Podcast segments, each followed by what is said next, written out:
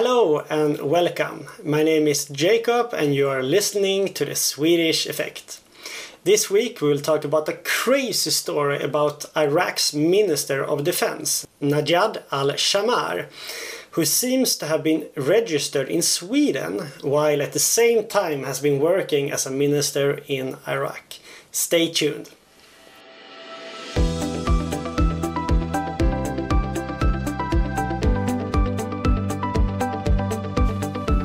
The last weeks there has circulated a story in Swedish news that could be taken from a Bond movie.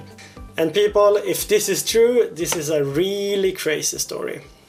The head person in this story is 52 year old Najah al Shammar, who is the Iraqi Minister of Defense and who has been living and working in Iraq the last months, while at the same time has been claiming benefits from Sweden.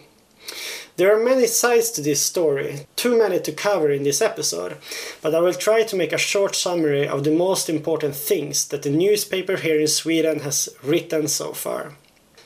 The whole thing started in October this year. The people of Iraq went out on the streets protesting the government corruption and so on.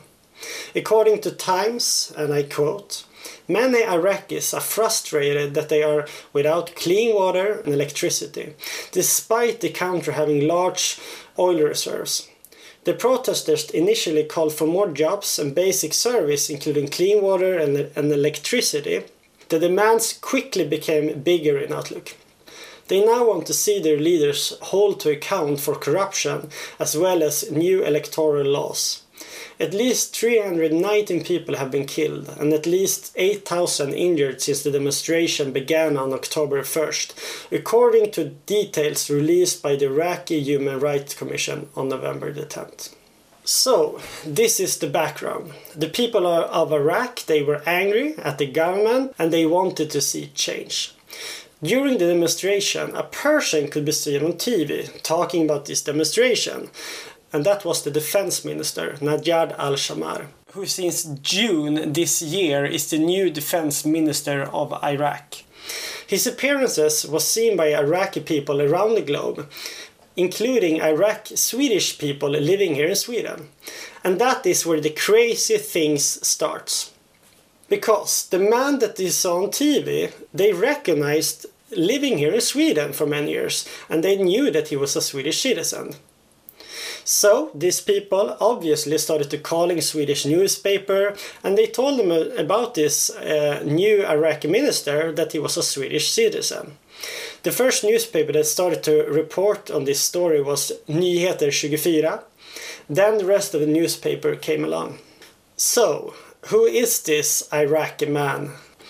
According to Wikipedia, he is born in Baghdad and he's a Sunni Arab. He graduated from Iraqi Military Academy in 1987 with a bachelor degree in military science. He also has a master's degree in strategic planning for national security. Later, he served as a commander in the Iraqi Special Operation Forces and has, uh, and has held many military positions from 2003 until 2007. On June 24, 2009, he was approved by the Iraqi parliament as the defense minister of Iraq. That's the Iraqi side of al Shammar, if you could say so.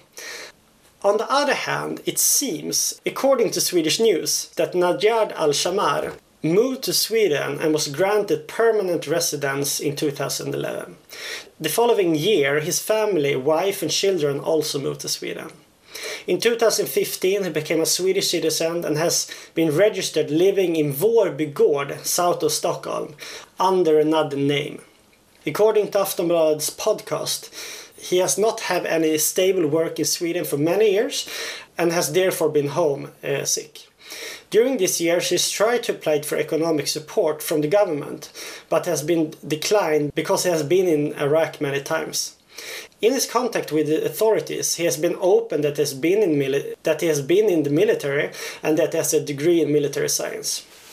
After he became a Minister of Defense in June, and obviously not living in Sweden anymore, which he did not tell the Swedish authorities, he still received child benefits and housing benefits from Sweden.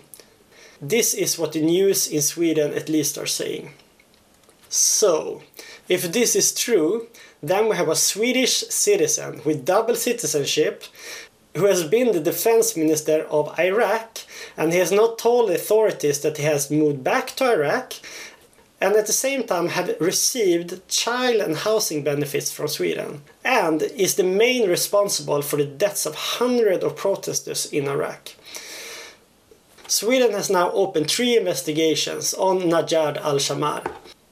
The first is possible benefits fraud, the second is registrations fraud, and the third is possible war crimes.